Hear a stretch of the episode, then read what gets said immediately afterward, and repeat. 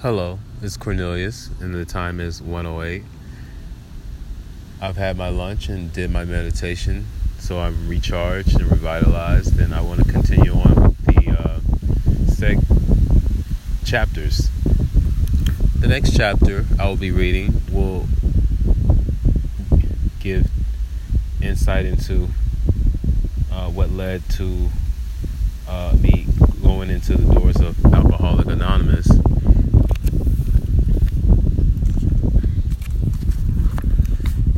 and that impetus, I call that chapter the impetus to change.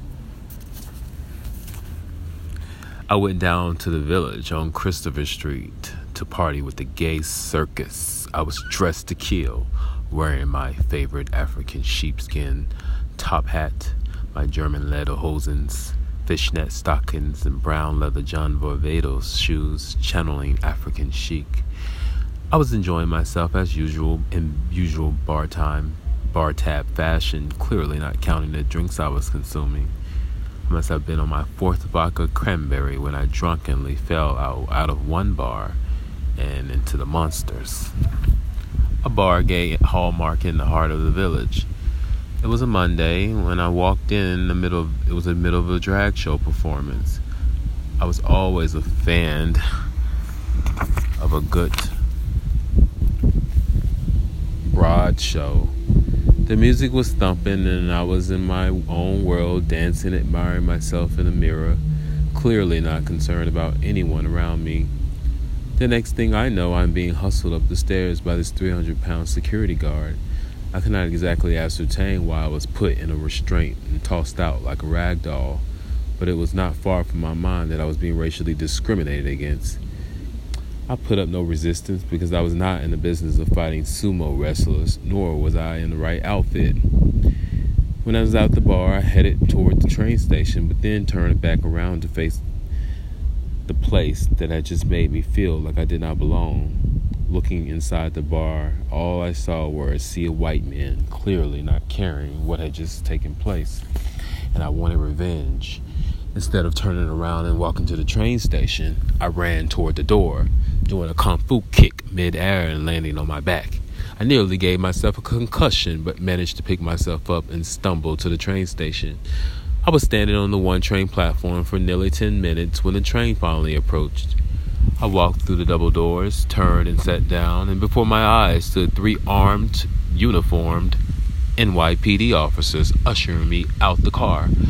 I was too drunk to ask questions, so I followed their orders, putting up no resistance. They put me up against the wall, put my hands behind my back, and handcuffed me. I was led back up to the stairs, street level, where they threw me in their police car. I did not speak the whole time. I think I must have been in disbelief or shock considering the racial tension between black males and the cops occurring across the country. What would they do to me? Would I be the next Black Lives Matter victim? Was the arrest justified? I think I must have blacked out for a moment because I cannot, for the life of me, remember what transpired in the club to warrant my immediate arrest. After arriving at the precinct, they placed me in a holding cell, never asked me any questions, so I continued to remain quiet. They began stripping me of my personal belongings, even cutting the strings off my lederhosens, I assumed to prevent me from pulling them out and hanging myself by my fingers. After 20 minutes had passed, and a bald headed Latin male officer walked into the room and asked me if I knew why I was arrested. I figured he was trying to be funny, so I ignored his question. Then something told me to start chanting Nam Myoho Kyo, so I started chanting. I looked up toward the ceiling and in a loud, thunderous voice started chanting. I chanted for a good five minutes when the same Latin officer and a white male officer came into the room and unlocked the gate to let me out. They fingerprinted me while I chanted the entire time, hoping I appeared crazy enough so they would just let me go if I could not get the answers that I needed. Hell, what did they know? I could have been conjuring up a spell for all they knew. They released me without hassling me for further I somehow made it home, but later that morning I discovered that I was missing my driver's license. I went back to the precinct to get it, but they did not have it. So I inquired into why I had been arrested, and the officer on shift told me that it was disorderly conduct. Apparently, some partygoers complained that I was bothering them. I did not remember talking to anyone the whole night, less known bothering anyone. I immediately started phoning lawyers because I had a court date to appear in court in four months' time. I desperately needed legal advice because the charge was dis- disorder for disorderly conduct was jeopardizing my chances of getting into a field placement when I began my entry into the social work program at Ferguson University, which was also four months away. I desperately needed this hideous slander to disappear, but most importantly, I needed to start looking at my drinking and possibly slow my drinking down a bit, since it was now leading to legal problems.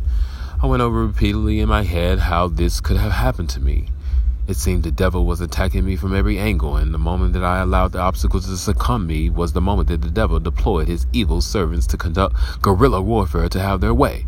It is an unfortunate reality that is explained by Buddhist priests as cause and effect. Religious people attribute this phenomenon to a personal regression of self, whereby inviting the spirit due to our own making. I think it is all the above. Why else would there be such a thing as mystical phenomenons? Obviously, I influenced this in some mirrored way, whether directly or indirectly. I was at a loss how I attracted this problem, but I attributed it to the past, present, and future karmic influences. It was too indicative of my past influence and wound me back in trouble with the law, so I reasoned it was karma hunting me. I know I was not managing my life very well. While I waited on my court appearance, I would seek inner strength by hashing out some of my fundamental darknesses. I was torn between hiring a lawyer who offered help for the hefty fee of $2,000, but I didn't have that kind of money laying around, so I decided to contact Veterans Affairs and make an appointment to see a social worker so I could explain my dilemma. This problem would not go away anytime soon. The least I could do was talk to someone and maybe go to Alcoholic Anonymous, a 12 step meeting to help me get stay sober. I was eventually signed to talk to a social worker named Mrs. Houston, who scheduled an appointment the following week.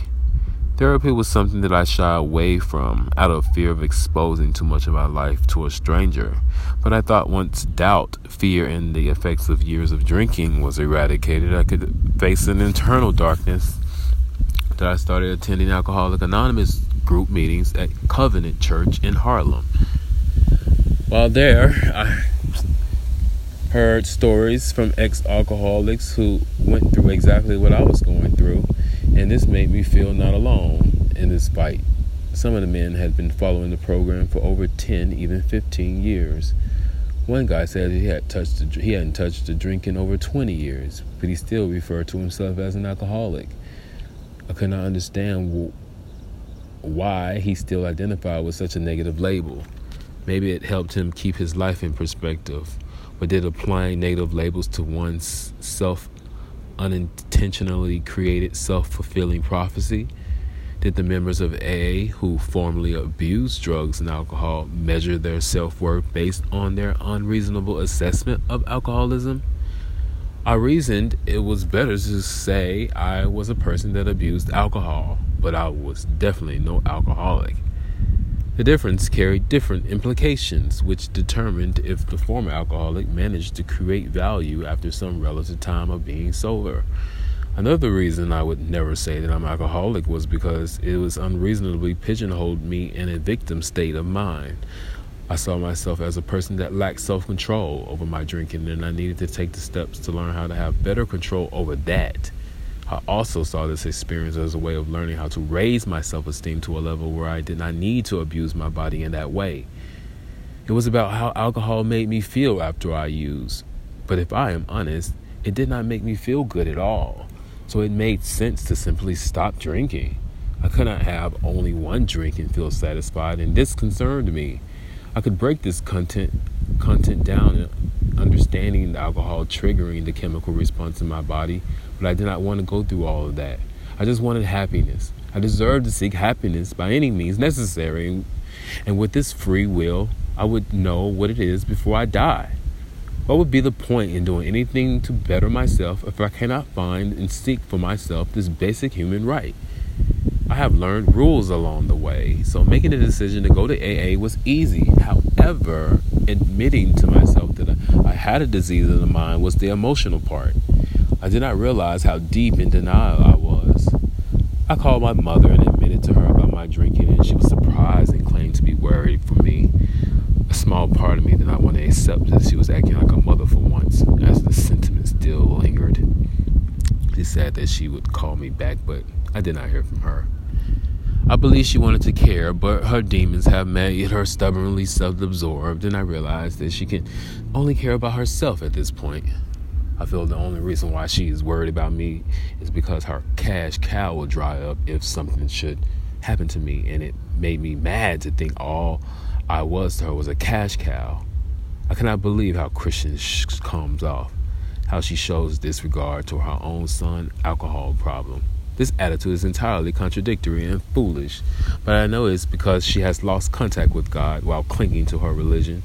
She relies on obi- by going to church on Sundays, and somehow this thinks she thinks this is good enough. How she is her own son does not register as important because her delusions tell her misguided morality is all she needs to get into heaven.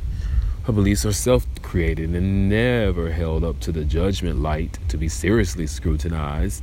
Christians arrogantly believe simply reading the Bible is half the battle, and the other half involves condemning others for not living up to it. It becomes an endless cycle of the blame game, but no one can say what life is about. Everything is left to chance and possibly white people.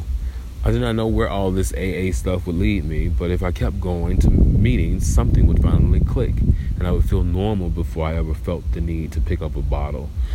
Since my arrest, I have not touched alcohol in 10 days, and for the first time in a long time, this morning I turned on my computer and plugged in my USB to look at my memoir to check the progress that I had made on it. I stared blank, blankly at the computer, reading and proofreading, editing, being productive for once in my time. My con- concentration lasted for about an hour or less, but it was a spark that gave me the sign that I was moving in the right direction it was that little effort that I took that showed me that my mind is clear. And when my mind is clear from fog, life starts to happen. I've over the years cultivated a strong desire to write, but something has been blocking this path.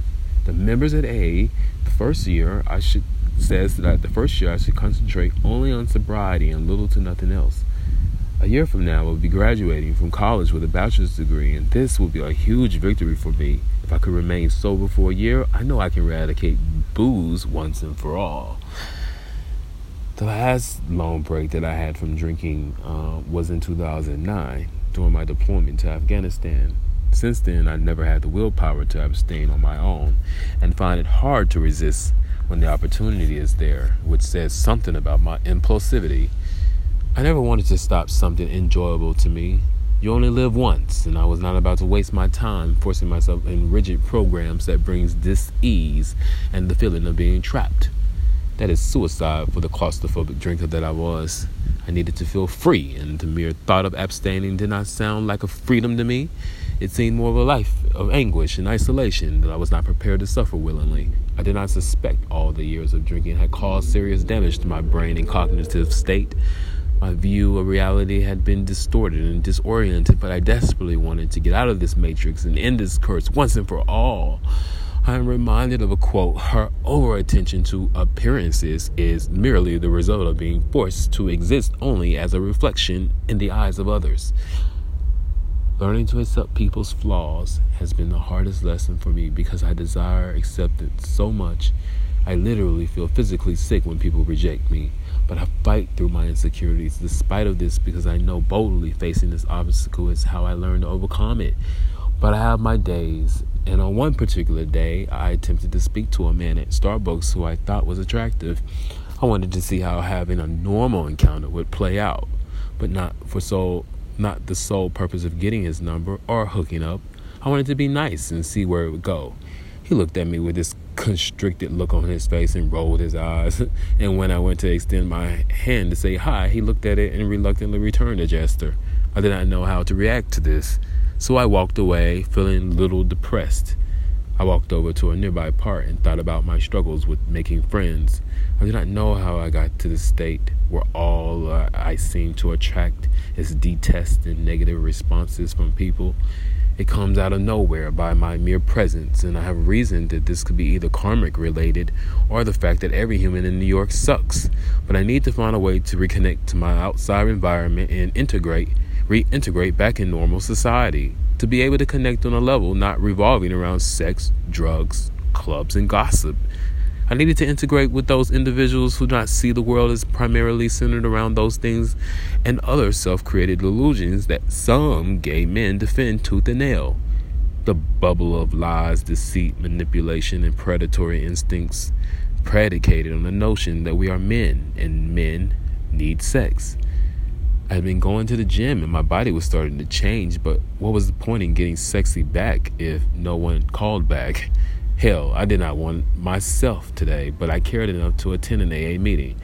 I scrolled the AA directory looking for an open meeting that I could attend and found a church in the neighborhood on the Upper West Side of Manhattan.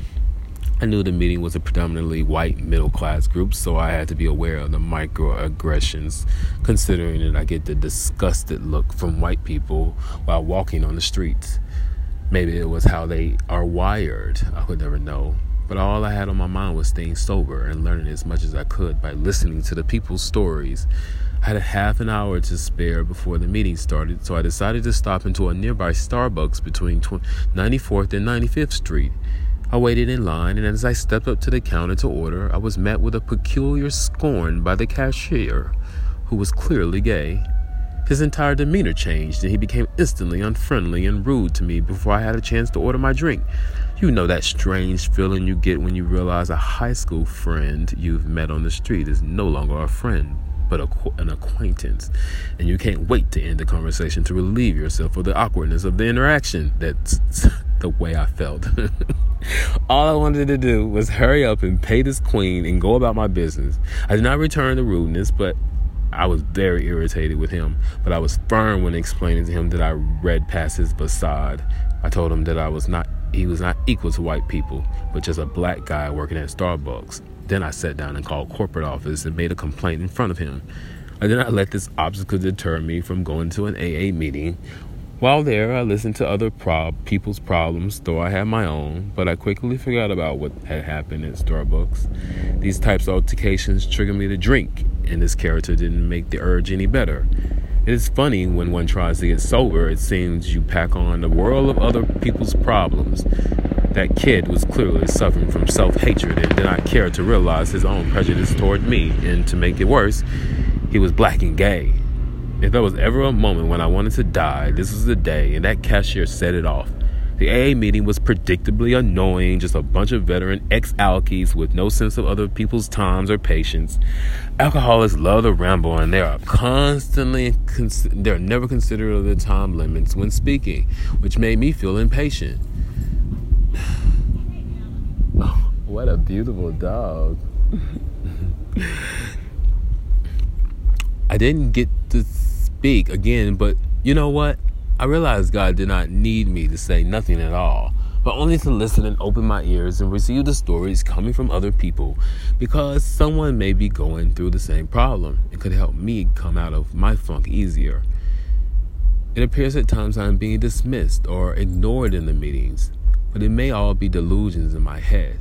I also got the feeling some of the members were not comfortable with gay people, so my problems are not real life issues. So the straight members pretend not to show empathy toward my grievances. Frankly, I do not go to AAs to feel accepted. I know God put me on this earth to learn from other people, but I must let go of the need to feel accepted and find a source of strength and power that will transcend this natural human need. At the close of the meeting, we gathered outside and I met up with a lady named Mary a lady I previously met at a covenant meeting. She did not remember me, but I remembered her, and I told her how much she stood out to me that, and that I had kept the bookmark that she had passed to everyone celebrating her one year in recovery. I told her I was an Advent reader, and I looked at I look at it often for encouragement. Suddenly, this cashier from Starbucks appeared out of nowhere, wearing that same constricted, nervous face, but this time his lips was quivering. But I was not in the mood to know what he wanted. He uttered to me somberly that he apologized for what had happened. I was glad he came to his senses because I was seconds from reaching for his neck and pulling him across the counter.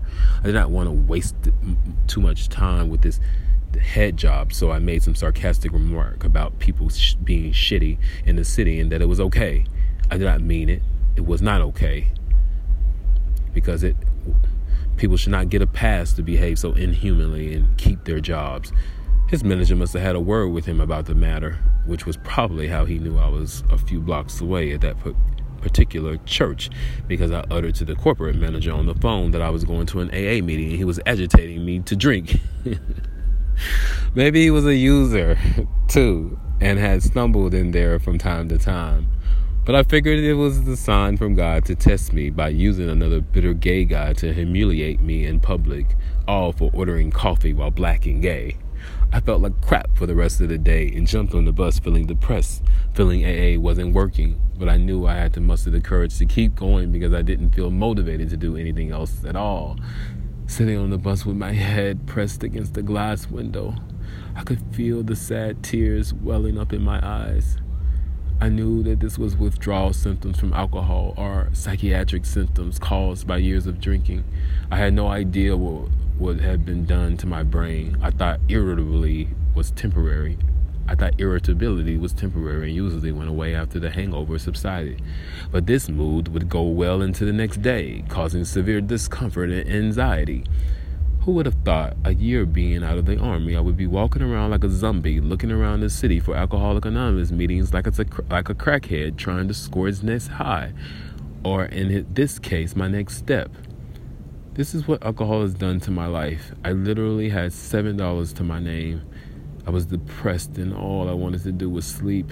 For weeks, I have been attending AA and I have learned a lot about observing my emotional short fuse, the way I lose control and react intensely to the mildest provocation. This behavior involves fits of rage and escalates in interpersonal conflicts, which is what I what I feel happened at the Monsters Club. Other emotions felt is included is irritability, crying, panic, despondency, helplessness, and sadness, all emotions I fluctuate between daily. I did not know how to describe them because I was never in touch with my emotions. Going to A meetings, AA meetings, I was starting to see how people go through real life stuff. Their stories were so raw and real, I could not help but cry and feel pity for them. I never wanted to resort to AA, but I was lost without support. I could not do it alone. I would try to relapse. I have tried and I have relapsed, allowing myself to lose control, and now I cannot manage my own life. I have a heartless mother who wouldn't hesitate to take my last penny, an unsupportive, despondent father who is too foolish to care, a psychologically enslaved and selfish sister that throws all her problems on others, no family support, no gay community. All my friends have walked out on my life. Hagar was the only guy that I felt strongly about. and He uses me for what he can get. My finances are in ruins. I needed to literally relearn how to be normal a citizen in, in society. The only thing that was giving me any zest and hope was my Buddhist practice. My selfish desire seemed to be purging, and I was moving closer to valuing deeper connections and moving away from the flyby hookups and whores on the gay apps. Yes, I still looked at men, and then I would be inclined to talking to them a few hotties, but why push it? Why go after the things that do not sustain my happiness? It's only temporary, and I must realize this. As I navigate my sexual identity, I must look beyond the physical beauty and look at what is on the inside. I must be realistic to the fact that a beautiful body should not translate into booty for me when whatever I want to have sex. Everyone suffers something, whether physical, emotional, behavioral, or psychological. People have their concepts formed in their tiny little head, and this justifies all sorts of injustices against humanity treating each other like commodities, objectifying each other for a quickie is one injustice that affects all of us. We dismiss valuable connections simply because we are unwilling to lighten up our paralyzed minds set to be flexible and be flexible to allow love in. It is all in the mind, and can be the only cause of our idiosyncratic, upside down faculties and warped thinking. I had reached 13 days of sobriety and I was already beginning to make acquaintances with strangers, something I had avoided before for fear of judgment. I no longer saw people as opposites and I no longer pushed people away or felt threatened around them. I was realized that we are all Buddhas and the possibility of getting out the state of hell and animality can only be achieved by having a pure heart. How can there be any offense against someone pure at heart that truly desires to change and be integrated back into mainstream society? It may not seem big to think about, but feeling of inclusion, consideration, and acceptance feels amazing. Why would I go back to that nasty, hateful, spiteful, and jealous gay scene? A place I never feel appreciated unless I am buying someone a drink or letting them grab my crotch. I feel at age 34, I can now focus on my goals and stay consistent, and I was starting to believe that I would be where I want to be in my life. I saw the bigger picture, and my path was clearer because I was staying sober. I did not have doubt and fear tripping me up. I planned to cut the weed smoking next, but one thing at a time, taking it slow by not making major life decisions was crucial, and if I do not achieve nothing else, I know at least not to pick up and always show up to an AA meeting as much as possible. This seemed simple enough, but I know the challenge will arise. But I now had protection coming from every direction. Being emotionally healthy means I can experience the full gamut of human emotions, having the capacity to experience joy, grief, exhilaration, and even disappointment, seeing all spectrums of emotions as an area of strength. I wanted to be able to do this without emotionally blunting or talking in a detached manner about my traumatic experiences. Some days are better than others, but if one needs are not, if one's needs is not met, it sets off a hailstorm of triggers, which ultimately lead to me wanting to drink. On such trigger, it all started after contacting Dylan, a Serbian guy I met on occasion for sex, but he never takes me back, so I was not about to cry over spilled cum. I was frustrated for attention, so I threw on my clothes and contemplated leaving to go to a bar. I did not want to drink, but I wanted to be around people, perhaps to meet someone and hook up. The idea seemed honest, but I could not keep still at the apartment. I tossed about in the apartment having panic attacks because I could not find my mace that I brought with me for protection, and I could not leave without it because I did not feel safe. Eventually, I said, forget it, and left anyways, but I stopped midway to the train station. I turned back and texted a guy named Peter, whom I had met at an AA meeting. He told me that he he told me that if I ever found myself in a bind and needed to vent or felt that I was going to drink, to give him a call. I had no one else to call. I could have called family members. I could have called my brother, but he's an alcoholic himself, so he would not have anything enlightening to say. I was left with no other choice, so I called Peter to spill my guts out to him. Not knowing what his reaction would be, this seemed more dangerous than going to war without a bulletproof vest. Peter told me to keep my mind on God of my understanding and avoid people, places, and things. He also told me to write down things that I am grateful for. Apparently, it's part of the step work in AA. I wrote down 20 things that I felt I currently struggle with and viewed this as a gratitude. My list goes as follows 1. I throw my money away glorifying attractive men Gratitude. Two, I go to sex parties and hook up with random guys. Gratitude. Three, I think hateful thoughts about white, Asian, Latin, and black people. Gratitude. Four, I run into situations where I am provoked into rage and anger with strangers. Gratitude. Five, I wake up the next day after a night of binge drinking and I do not recall all that I have did. Gratitude. Six, I got arrested and charged with disorderly conduct. Gratitude. 7. I purchase expensive clothes and I cannot afford. Gratitude. 8. I get into credit card debt and do not see a way out. Gratitude. 9. I am very intolerant and impatient with people and sometimes provoked to make remarks that offend, hurt, and anger people. Gratitude. 10. I feel sad, lonely, depressed, and frustrated with life. Gratitude. 11. Gained weight and my skin breaks out, making me feel unattractive. Gratitude. 12. I black out in public, waking up with my belongings stolen. Gratitude. 13. I have unprotected sex with men that I meet off chat lines, and then I go to health clinics checking for STDs on a monthly basis. Gratitude. 14. I rationalize dysfunctional relationships and allow people to take advantage of my generosity. Gratitude. 15. I become hateful and mean, blaming others for my distress. Gratitude. I become 15. I become hateful. Uh, 16. I neglect friendships and family for months on end. Gratitude. 17. I never do things that bring me pleasure anymore. I no longer journal or write my memoirs. I no longer laugh. Gratitude. 18. I throw up and vomit in public. Gratitude.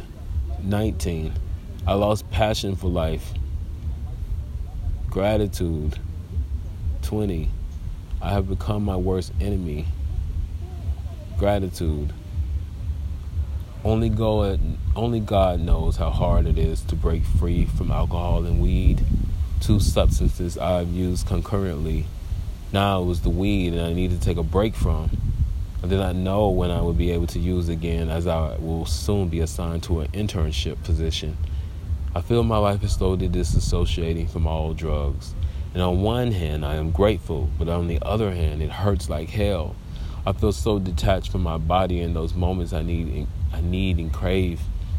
However, I do, do feel completely the same as I used to. Maybe this was what this new birth Mrs. Priscilla, the Oracle, was referring to a self annihilation from what I used to do to something else. I realized the trick was to keep myself busy at all costs, never allow a moment where I may slip back into old habits. I thought I had turned out quite all right until I had run into I had a run in with the law. Then I knew I was no different than the average vagabond and I needed to change. But change feels like I'm abandoning or cutting off a dead part of my flesh that no longer serves a purpose. Now I must make use of all the remaining limbs, assigning my individual tasks during the day. My feet are for walking, legs are for running, hands are for praying, eyes are for observing, ears are for hearing, tongues for speaking. All these functions may seem normal to a normal functioning person, but when I am when you're under the influence, I do not use them for that purpose. I use my body in ways that satisfies the flesh and not the soul. Now I must relearn what my organs are designed for, starting with my brain. I must learn to use it more effectively.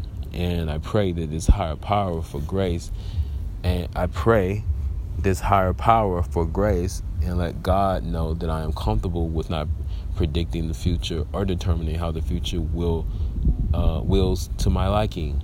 Being grateful gets us to the figurative nucleus of manifestation. So if I have nothing else, I am grateful. Being grateful for my flaws empowers and preserves me on a solid basis. So when others betray me, I won't be forced to go alone to get along but rather found my own purpose in life by not obscuring my capacity for gratitude. And that is the final finale of that chapter. Thank you so much. You guys have a wonderful Sunday evening, and you will hear from me in the next segment. Ciao.